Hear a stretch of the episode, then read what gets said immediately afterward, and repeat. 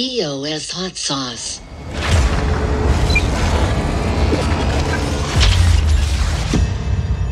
The EOS Foundation is making progress. Pomelo supporters raise a thousand EOS for public goods and much more. Hello, EOS Nation. I'm Daniel Keys, and this is episode 115 of the EOS Hot Sauce.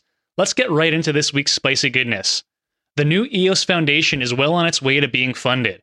With the support of Dan Larimer, Yves LaRose recently announced he's working on the creation of a much needed EOS Foundation to fund the ongoing development of the ecosystem. Zach Gall recently provided the following recap of events that have taken place so far, as well as some notes on what to expect in the near future regarding the EOS Foundation. On Friday, August 6, Yves LaRose, former CEO of EOS Nation, published a blog post announcing his plans for proposing the EOS block producers to fund an EOS Foundation whose mission will be to lead the vision and roadmap for the EOS blockchain. At its core, the foundation will work to empower developers, businesses, and individuals to build on EOS. On Monday, August 9th, Yves LaRose updated the community to inform them that since the initial announcement, he has been gathering feedback, addressing concerns, and working towards reaching consensus amongst the block producers and key stakeholders to support the funding for an EOS Foundation.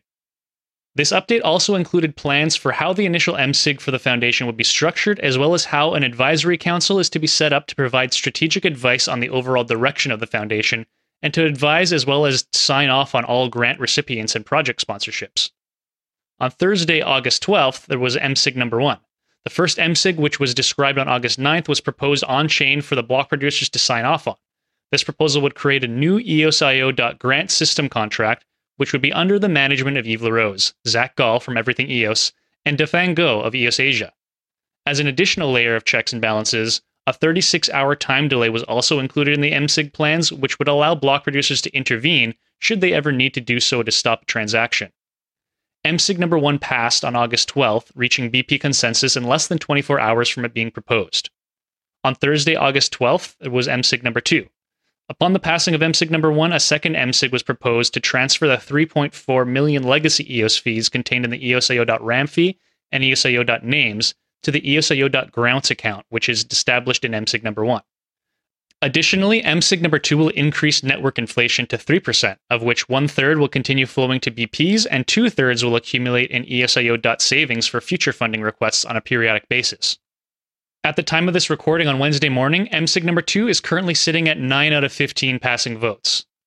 With several members of the EOS community publicly questioning why MSIG number 2 was taking longer to pass than MSIG number 1, on August 16th, Yves LaRose dropped into the Everything EOS Telegram channel to update the community. Here's what he said. Current focus isn't on getting BP MSIG number 2 approval quickly. It's on getting stakeholders on the same page while doing media outreach. Yves also shared that he's currently drafting a long form article which will attempt to answer many different questions and offer additional insight based on feedback he's received from key stakeholders and active block producers. Yves will address a host of topics and questions, including how the funds will be used, who is on the council, and how the council will be determined. Check out the written edition of this episode for the entire list of 33 topics and questions planned to be addressed in the upcoming article. After an MSIG number 2 is passed, 3.4 million EOS, roughly $17 million, will be under the immediate management of the EOS Foundation, roughly the size of a Series A VC funding round. With its funding secured, the EOS Foundation will be empowered to begin its work to deliver on its mission to lead the vision for the EOS blockchain. EOS will then begin its next chapter that includes the leadership, funding, and resources that has been lacking over the last several years. Go EOS! The Pomelo NFT collection is officially sold out, which means we've raised a thousand EOS for the matching pool for the first Pomelo funding round due out later this year. Thank you to everyone who participated. Remember, if you picked up our four Pomelo ingredients, it's time to blend them into Pomelo Tree and start farming those juicy Pomelo NFTs. The Pomelo trees will only be fruiting for a four week period from August 14th to September 11th. Speaking of Pomelo trees, we've been very impressed by the fact that 85% of all available ingredients have already been blended into Pomelo trees. Many of you have been asking questions regarding the farming mechanism, as well as the end game for the series. We're happy to be able to share all of these details with you at this time. First of all, in terms of farming rewards, the juicy pomelos are equally distributed to all pomelo tree holders during the farming period. For example, if someone held two pomelo trees for the duration of the farming period, they'll earn twice as many juicy pomelos rewards as a person holding one pomelo tree. If all 1,000 pomelo trees were minted before the farming period began, each pomelo tree would yield exactly four juicy pomelos over the four week farming period. Since not all of the trees are minted, one pomelo tree will yield slightly more than four juicy pomelos. Users can add more trees to their account at any time to increase their farming rate. Make sure to log into harvest.pomelo.io to check your juicy pomelo yield and claim them once your unclaimed balance is greater than 1. Since fractions of a juicy pomelo can't be claimed, all accounts at the end of the farming period will be left with an unclaimable fraction of a juicy pomelo. On Saturday, August 28th at 1600 UTC, we'll be activating our next blending recipe that combines the four juicy pomelos and one pomelo tree into the golden pomelo.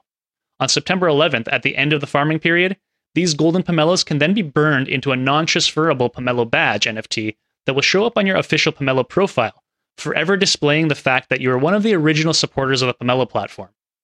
We do want to point out that these Pomelo badges bring cosmetic only improvements to your account. Your voting weight in the Pomelo funding round is not impacted by holding these NFTs.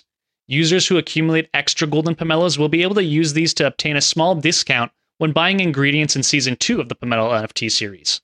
When considering the costs of the ingredients in the primary sale, a golden pomelo costs 1 EOS to produce and will give a Season 2 discount of 2 EOS. Season 2 of the Pomelo NFT series will be announced after the conclusion of the first Pomelo funding round. Speaking of popular NFT collections, the State of the Finny 3 is out, and it's quite awesome. This edition of the report focuses on the EOS blockchain, with a subsequent report on the Wax blockchain expected soon. Roughly a quarter of Genesis Finny coins have been burned at the time of compiling the report.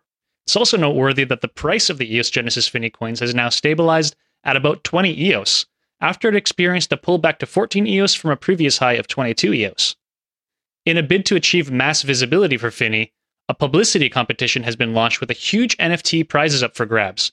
The competition, which lasts until August 22nd, is in celebration of the August 20th Finny Volume 1 pack sale on Wax. You can find more details about the competition and tidbits from the report in the written edition of this episode. While nowadays many NFT projects are making sure that they don't produce CO2 emissions, the Ocean Defenders go even further as they also protect marine life on our planet. Initiated by a committed group of artists, scientists, and water sport professionals, this Wax NFT series aims to raise awareness about marine conservation, cooperate with sustainable businesses, and to educate in a fun way. Kicking off the promotional phase of the project and to share their origin story, the core team invited early supporters to celebrate the UN Ocean Decade with the launch of the Ocean Defenders. While this first event is mainly interesting for folks currently residing in San Francisco, soon there will be many other chances to meet the team in VR as they just recently started to cooperate with NFT Oasis for a VR experience to communicate the mission of the project and to create a place for their global community to meet. The Ocean Defenders collection comes with all the bells and whistles dedicated NFT collectors have come to expect NFT battles, blending recipes, educational content, charity donations, and mysterious hunt for a golden ticket. The Dot Gems team is super excited to partner with the committed team of activists for an exciting NFT adventure on the Wax blockchain. Follow Ocean Defenders and Dot Gems on Twitter. Join the Dot Gems Telegram channel or the Ocean Defenders Discord channel to learn more about this exciting release over the coming weeks. Greenback is another project leveraging EOSIO to help protect the environment. Greenback is a plastic recycling and certification company with the aim of impacting climate change by finding better ways of eliminating plastic waste. To this end, it has leveraged EOSIO to further bring the plastic recycling supply chain to the limelight. The decision to leverage EOSIO comes as no surprise, considering the blockchain's reputation as the most environmentally friendly blockchain in the world. Greenback seeks to collect plastic waste and other recyclable waste in bulk in the areas where it has a presence, and process them into new products or depolymerize fragments with no prior value into harvestable commodities with its technology. The role of EOSIO in this is to use blockchain technology to mitigate fraud and offer a verifiable means to trace the origins of plastic packaging and processed materials.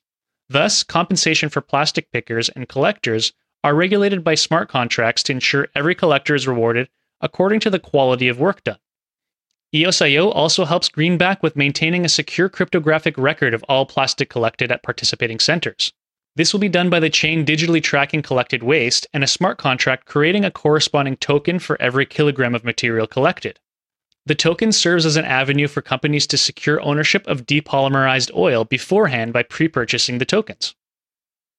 And last but not least for this week, the Bancor proposal to whitelist the DAP token on Bancor passed on July 28th. The single sided liquidity proposal passed with $6.5 million worth of VBNT tokens voting in favor of DAP being whitelisted. Bancor consequently becomes DAP's liquidity hub on Ethereum, with about $1.6 billion as part of the new liquidity pool. The single sided liquidity pool is already filled, with further DAP deposits into the pool only possible with simultaneous injections of BNT. The whitelisting of DAP on Bancor could also increase the rewards available for DAP liquidity providers. The newly generated interest in DAP would increase fees, potentially going higher than the 6 to 7% yield accrued by DSPs. Following the whitelisting, an audit is being carried out by prominent Ethereum auditor PeckShield. The auditing process is expected to take a maximum of 30 days starting from the August 2 commencement date. The audit process is the last remaining requirement to be completed for the LP staking rewards to begin. And that's all for this week's episode of the EOS Hot Sauce. If you're catching this for the live premiere, don't forget to join us in the after party in the Crypto Voxels metaverse and race for the number one mint of this week's Spicy Rare. Once again, I'm your host, Daniel Keys, and we'll see you again next week. Until then, let's keep it spicy.